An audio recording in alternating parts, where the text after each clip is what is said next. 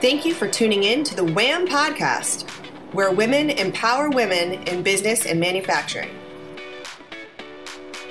Hello, and welcome to another episode of Women in Manufacturing. I'm Lydia DiLiello, the CEO and founder of Capital Pricing Consultants, and I'll be your host for this episode. Today, I have the pleasure of hosting Jean Angus from St. Gobain Life Sciences with me, and I'm delighted to have her here with us. Jean, thanks so much for joining the program today. Thank you, Lydia. Thank you for having me. Well, we're delighted to have you, and our listeners are going to be thrilled to hear about not only your career at St. Gobain, but all of the perspective that you bring to it. And so, with that, I'd like to welcome you and ask you would you tell us just a little bit about yourself and how you arrived at St. Gobain? Sure. So, I'm a business leader with I want to say over 35 years of experience and uh, quite broad based experience in multiple industries. And what brought me to Saint Gobain was actually working on innovation processes that brought me into the door of Saint Gobain. And I didn't know if you wanted to know a little about Saint Gobain and, and who we are. Please.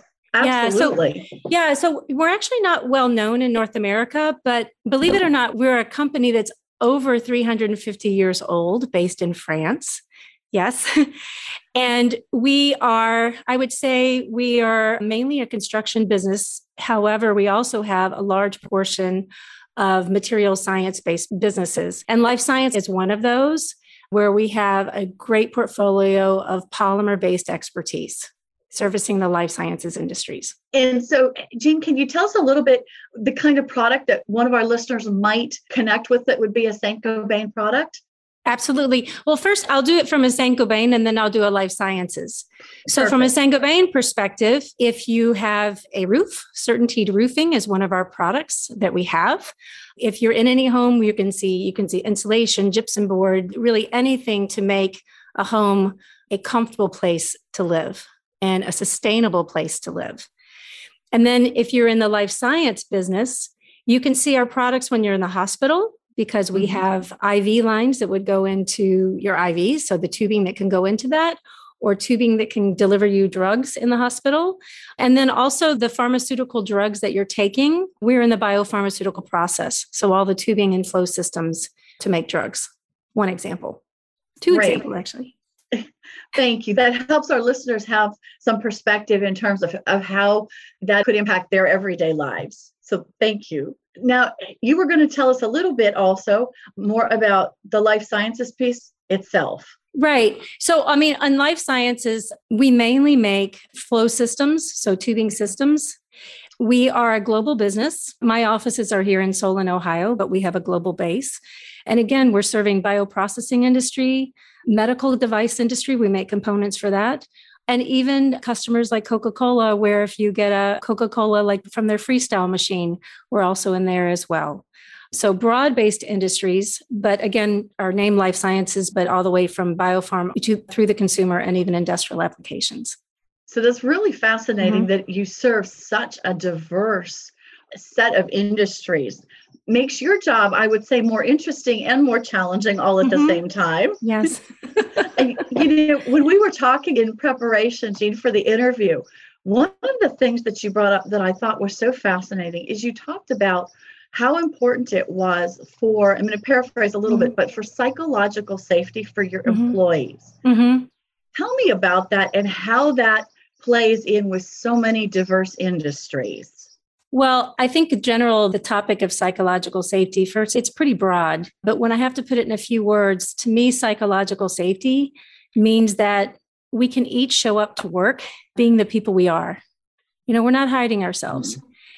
And what it means for our diverse industries is, you know, imagine if I'm being everything that I can be and I'm serving an industry, I can listen to our customers better. I can be more creative in the approaches that I have for our customers. I can be more creative in manufacturing as I'm coming up with different solutions to challenges we may be having. So it's almost like a foundation for everything that we do. And particularly when we're serving diverse industries, I find that my mind has to switch from one industry to the next. And the more that I'm comfortable, the more that I feel safe being who I am, I just feel like my brain works in a much better way. It's almost it's on all cylinders because of the fact that I can feel safe being in my job. And so, kind of a follow on to that, Jean, is, is when we spoke, you had mentioned that you got to the point where you wanted to make sure there was only one Jean whether she was going to work or whether she was at home. Yes. And talk, talk a bit about that. I think that's an experience so many women have. Yeah, you know, so early in my career, I would say earlier, I would say I remember this specifically about 15 years ago. And I was working in a chemical company at the time. And I said to one of my colleagues, Oh my God, if you only knew the Jean at home, she's a fun Jean. She is just nice and fun. You'd love her. However, this Jean at work, she's serious and she has to get things done. and I wish I could be that other Jean, but right now I'm not. And so that's the two parts of Jean. But I would say now I've definitely moved away from that. And now I'm the whole Jean at work. And it was a long process for me, Lydia. Happy I'm here. So that so resonates with me, Jean, because I very mm-hmm. much in my corporate role remained the Lydia at work and not the Lydia at home at all, yeah. and, and, didn't really share my hobbies or my passions. Or mm-hmm. I was mm-hmm. very serious and very just pragmatic because I was afraid I wouldn't be considered viable for promotion if I mm-hmm. wasn't that kind of tried and static personality. But I think in your leadership role as the president and CEO of Saint-Gobain Life Sciences, that example that you're setting for all of your employees is so critical because they mm-hmm. see the person in the key leadership role. It's a 170 billion dollar company. Do I have? I'm sorry, no, 44 billion. In Saint-Gobain, yeah, it's 44 billion euros. Absolutely. To to see a company of, of this size and leadership who is saying, no, no, what you see is what you get. This is who I am, mm-hmm. and this is how I'm going to operate has to be tremendously empowering to them. Well, you know what? I hope so. And what I would say, I think it is. I hear a lot of comments from people thanking me for just being myself and speaking up. So, and frankly, I find it empowering for myself. I do. It takes a lot less energy mm-hmm. to be the Jean who I am than trying to pretend to be only a small part of myself.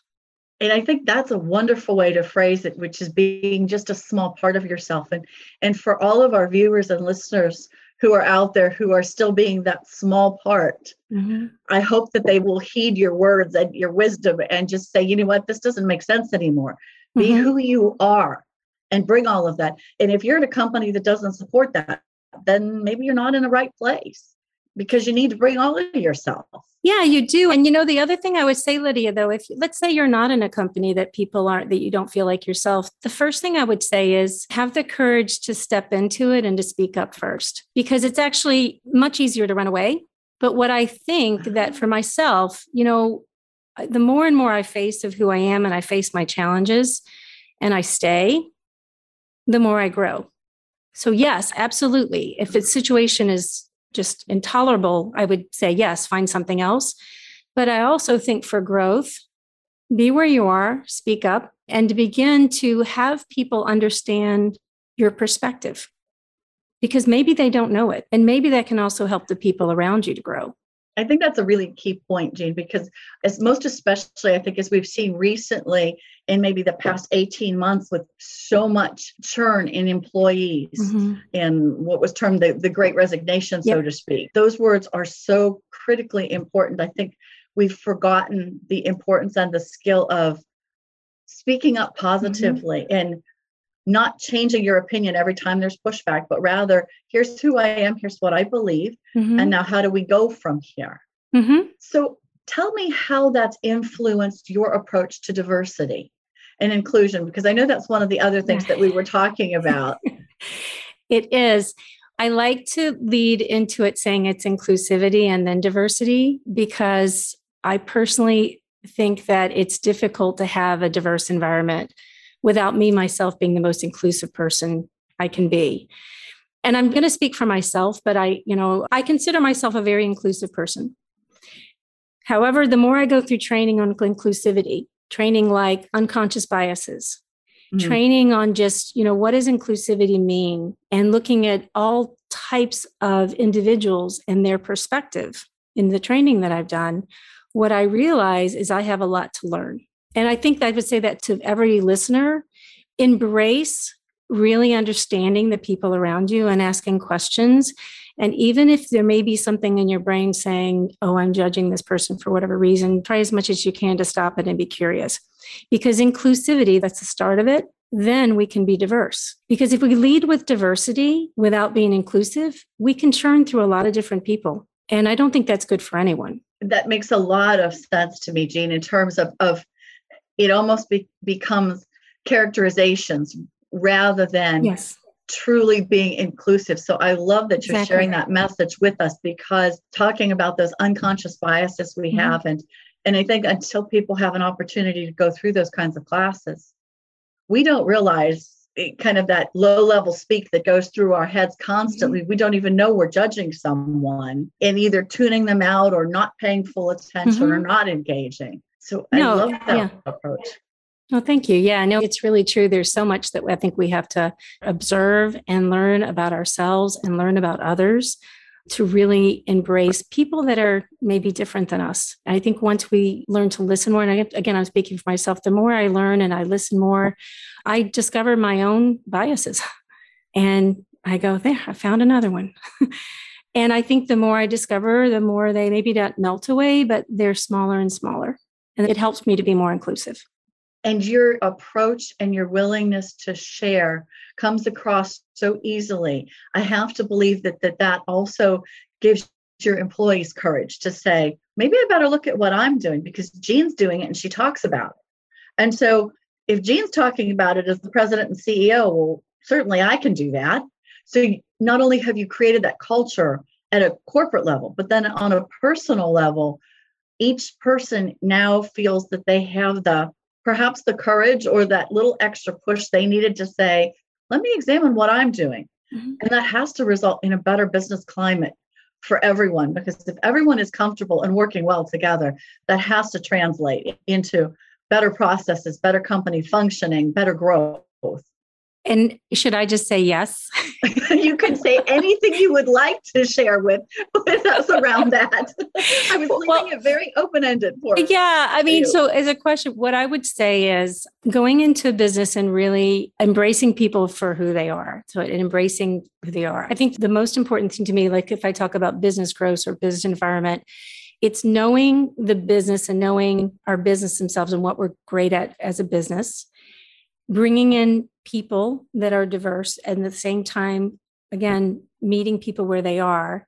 And my personal experience that I have found is that with that, every time that I go into a business, just doing those two things, knowing, really, really asking questions about knowing the business and the core and honing in on that and really taking care of people and understanding the diversity and, and including people, I personally find the businesses grow. The businesses grow. And because it's really all to the people, it's about engaging our workforce and enabling people to do what they need to do. And once you set a good direction, a good vision, Mhm. and get out of the way, Mhm. I think people can do amazing things. And again, that's my own experience in business. You know, as a business leader, of course, I'm looking at the numbers. I, you know, of course, I want to make sure that we hit, the, especially the commitments we make to our company. But I don't really lead with that. I really lead making sure that we have the best culture for people to succeed. And tell me a bit then, Jean, about how vulnerability played into that. Because again, it, when we were were speaking a bit off camera, you Mhm. had mentioned how that was kind of a core piece to the transition in your own career. So if you would share some thoughts around that with our viewers. Yeah, you know, so to me, being vulnerable, and you know, it's not like one day you wake up and say, Oh, I'm going to be vulnerable, Lydia. Not really- easy. no, it's not. No, but I really think my first step was saying, you know what, I'm going to be who I am. And that was, again, that was to, it is a scary step to say, you know what, I'm going to bring my whole self in. And I think that step brings a certain amount of vulnerability, you know, to say, okay, I'm going to be the fun Jean, maybe the not so serious Jean, and I'm going to bring this into work and see what happens. And that's a step, and it can be a scary step. And if I think about like how my brain went through that, it was like, okay, I'm going to do this. And maybe I might fall and maybe it might go the way I think, but I'm just going to pick myself right back up and I'm going to try again and again and again. And so those were like the baby steps, I think, to vulnerability, just being myself and bringing myself. And I think now, and again, this also breeds into psychological safety because the more I became myself, the more I could kind of like almost pump myself up and say, Yeah, you're okay. This is okay. You're doing fine. and then I feel like the more I could do that, the more I could create this environment for others to kind of be themselves. And so that made it a little bit more easier. And then as people around me are themselves and I'm myself, it's a lot easier to be vulnerable because I can get to even those deeper emotional level, deeper connections, because mm-hmm. I know that other people have my back as well because there's this element of, you know, I have your back, and you have my back. I think that's critical to being vulnerable. And you could say that's trust, mm-hmm. but it's that initial just being there for one another. And it's, again, it's not overnight. I wish we could say, okay, today I'm going to be vulnerable. I think you should all listen to me. Everybody join in. exactly. It didn't quite work that way. But also, we talked about this before. If we think of vulnerability, psychological safety, they really go hand in hand. We have mm-hmm. to have an environment where people feel safe, psychologically safe. It's easier to be vulnerable. And to me, when those two things come together, the whole, you know, inclusivity, innovation, creativity, engagement, they're kind of like outcomes, this very basic mm-hmm. fundamental. And that I think is how the results happen. Because in that environment, we're listening to customers more, we're listening to one another. We make a mistake and say, you know, this didn't quite work out as well as I thought. And our colleague says, you know what, that's okay. That's okay. Try it again. So, you know, it all kind of comes together, but I think each of us can approach it step by step try it. Maybe it doesn't work out, get back up, try it again. And I think that that approach, Jean, is so important to remember relative to, hey, guess what? This might not work the 1st mm-hmm. time you try it or the 30th time you try mm-hmm. it because there's going to be ups and downs and some things will translate easily and some just don't. Or some things that I know I've thought, oh, this will resonate so easily with a client and it falls so flat. And I say, I'm sorry, I thought that analogy would work with you. Let's move on. And you try to find graceful ways, right, to pick yourself back yeah. up and say, all right, let's do this again. But what I found so interesting as you were kind of explaining the whole dynamic is I can imagine in that culture where when things don't work, now colleagues are not kind of waiting in the wings to say, oh, well, this failed. There isn't that intensity or that focus on the negative, but rather a, okay, it didn't work let's try again because they know when you said you've got their back mm-hmm. this you'll give them that same support which is all right so it didn't work. You know how can we help from this division or that division or how do we help boost up your colleague when it doesn't work for them? And to your point i think that just changes how people view things. Instead of needing to be defensive it's a contributing instead of just a defending oh gee you know how do i deflect this since it didn't work out well Absolutely. And you know, a thought's coming in my head though. I mean, it does sound so simple, but I would say as a leader, for me, what I find is I have to make sure that I'm constantly working to be present as well. Mm. You know, mm. because in an off day, let's say my patience is less, you know, sure. sometimes it's harder to remember. So I think another just a message I would have on this whole thing is, is you know, as a leader, what would I suggest to other leaders? You know really take time for yourself whether it's you're an early morning or a night person find your best time and take time to reflect take time to for me i i like to meditate and you know i like to exercise i like to be in nature. But that's me. I, I think for any leader find your sweet spot. Find the time that you go ah i feel great. And do that every day because i really think and for me, you know, the higher I got up in an organization, the, the more pressures there are. Mm-hmm. And so I have to be ever mindful of just taking care of myself mm-hmm. to make sure that I'm always fully present, because that's another way to make sure that the people around me, again, feel safe and they can be present. So it's not as easy as it seems, again. Definitely um, not. and I think, especially for our audience here, Jean, where we're focused on women in the manufacturing environment. I mm-hmm. think so often as women, we tend to put ourselves at the end of that. Take care of yourself, mm-hmm. or focus on yourself, or find that place where I loved your, your explanation of you just ah, this you just relax, right? It's you. And I think those words are so important to reiterate about what are we doing for ourselves because we're no good to anyone else. And we somehow think that if we starve ourselves of that, we fulfill others' needs, but I think not only is the opposite true, but it's it is dynamically true. So it keeps changing and getting worse, if you will, mm-hmm. each time that we do that. So I hope our listeners will pay very good attention to your advice and take care of themselves because then that feeds them as well as their organizations. Absolutely. I'll just say agree. So was that one of your aha moments, Jean? When yes. you came to that? You know what, Lydia, it actually was because when you were describing the woman that's doing and doing and doing and doing, you know, I actually saw that at a time in my career. You know, I was traveling a lot. We have five children. My husband and I have five children together. And, you know, I'd, I'd go on a long business trip and I'd make meals for the week and I'd get on planes and then I'd take care of business people and, and it was move, move, move. And, and actually I found that I didn't have enough to give. And that was actually, this is my aha moment to go, wait, something's got to change. Something's got to mm. change here. And it, mm. again, took some time to say, what do I need to do for myself? And all the things I described that I do, that's what I started to do one after the other. And then for me, I found the dramatic change in myself. I found the dramatic change in people around me. And business and life became so much easier. So, unfortunately, most of the things I talk about have happened through experience, fortunately or unfortunately. and one of the things that I want to do for, you know, other women in manufacturing, people in manufacturing is just share some of the learnings that I've had throughout my career so that maybe I can accelerate some of the learnings for other people. But that's wonderful. To me, the best lessons are the ones that someone has lived. Yes. I've never been very good about taking advice that came out of a book and, oh, follow the next 10 steps. Not really. But when someone who I admire who says, hey, I did this, it didn't mm-hmm. work so well. I burnt out. I ran out and I was on empty. Here's what you need to do instead. That has a lot of credibility and a lot of realism. Again, because you're being vulnerable by sharing that and saying, this didn't work. Because I think that was the expectation of women 15 or 20 years ago, right? Which is mm-hmm. you just kept going. You did it all. You were superwoman. Yep.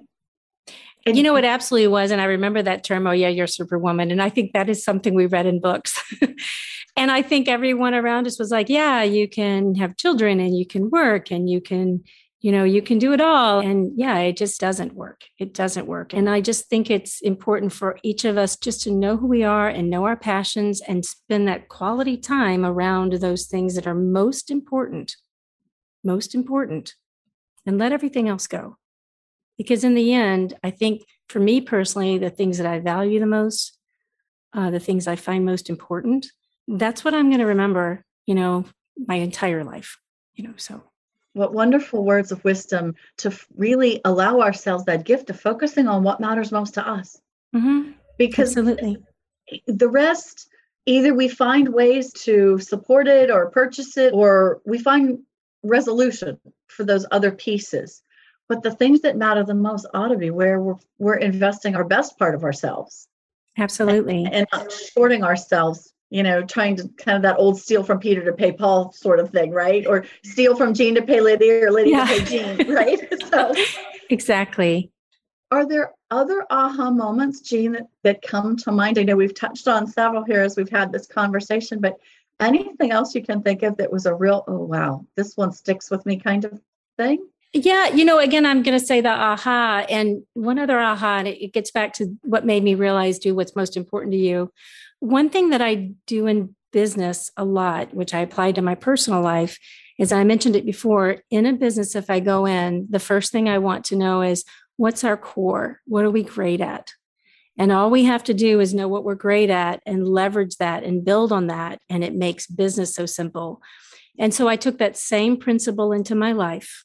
And I really, and again, I encourage for others doing deep reflection on what am I good at? What do other people see in me? Who are people that I admire? Because I think for me, that's people I'm yet to become. Uh, what are my passions? And the more I worked on that, and the more that I just said, ah, this gives me energy, this gives me like flow in my life. And the more I did more of that, just like I would do in business, it's it's my core, the easier life became. And you know, when I think of business, business is part of my life. It's not like, oh, business is separate and life is separate. I think myself bringing that into whatever I do helps. And my biggest thing is, is, and I know maybe it sounds kind of corny, but I really just want to make things better when I leave them than when I mm-hmm. came into them. And that could be as simple as like a garden in my backyard, affecting people in a better way, affecting business in a better way. And so that kind of rings true with everything and rolled up into that. It's my strengths and my passions, et cetera. But if I had to say my one mantra, that's it. Leave the things that you, you know, in a better way than when you came into it. So that was an aha for me. Those are all wonderful ahas, Jean, and very applicable and very pragmatic. Now, as we kind of get to the end of our interview here, will you speak a minute about how risk has played into kind of all of these things we've talked about? Because I know, again, when we were, we were speaking off camera, you just described risk as, as kind of a critical element to, I'll paraphrase, but it sounded to me like it kind of makes everything else come together. And so, will you speak to that a bit? Yeah. And so, you know Lydia, I'm going to talk to it. And I now it's when I'm thinking of risk, I don't quite remember everything in the conversation, but I'm going to tell you what I think about it. I think risk is the ability to take the leap. You know, a risk is that it's, you know, the I'm going to maybe not jump off a cliff first, maybe I'll jump off a big rock. Mm-hmm. Risk can be scary. But again, when I think of what do I need to have risk to take the risk, one, I have to know myself well. I have mm to know people have my back. That's psychological safety. It kind of is the same subjects that we've talked about. I have to know that, you know what, people are including me. And again, if they're not, I have to have enough confidence in myself to say, I'm going to do it anyway. Because what's the worst thing mm-hmm. that can happen? I'm going to fall. And I know that I say, all I have to do is get back up. And you know what? I'm going to learn from it. But believe me, risk is scary. I mean, risk is definitely scary. And some people, of course, have a higher level of risk than others. But I really think that, again, having psychological safety, having inclusivity, creating that mindset that we want everyone to succeed, I think it makes it easier for people to risk. The idea of risk relative to what you were talking about when you have all of those other pieces of the puzzle. And I, that's kind of why I paraphrase the idea mm-hmm. of kind of it's the glue that sticks it all together. Yes. But I thought that the thing that you said that's really impactful also is this idea of I, I have the ability to pick myself up mm-hmm. after I fall. Yes. Because we're all going to fall. And then what do we do with it once we've fallen? Do we just say, okay, that's it, I'm out? Or do we say, you know what, now let me try again.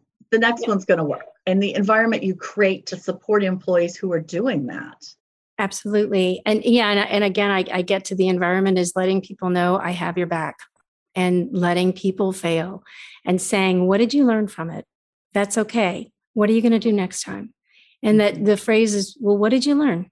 And what are you going to do next time? I think that really helps. And and again, myself using with my own team and using an organization, I hear from people, thank you.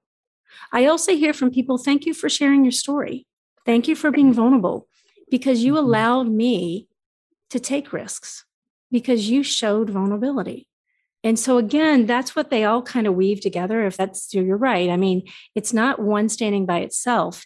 It's the entire kind of, you know, collection of this environment, inclusivity, you know, safe, psychological safety, taking risks, being okay with it. All of it has to be together. And what I would say to the listeners is just try.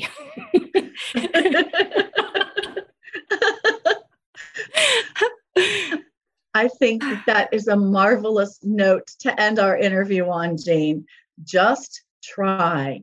So, with those words of wisdom, Jean, our sincere thanks for being my guest today on Women in Manufacturing viewers, you know that we have other podcasts as well. We have Manufacturing Talk Radio, as you know, the WHAM podcast, Hazard Girls, that highlights those women working in dangerous roles or unusual roles in industry, as well as Manufacturing Matters. So we hope you will tune in to us again next time. And once again, Jean, thank you so much for t- your time and sharing all of your wisdom with us. Ladies, I hope you all walk away with some takeaway and most especially Jean's parting comments. Just try it. Thank you. Thank you for joining the WHAM podcast, where women empower other women in business and manufacturing. For more shows like this, go to whampodcast.com. That's whampodcast.com. Thanks for tuning in.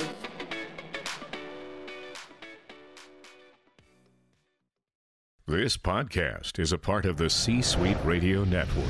For more top business podcasts, visit c-suiteradio.com.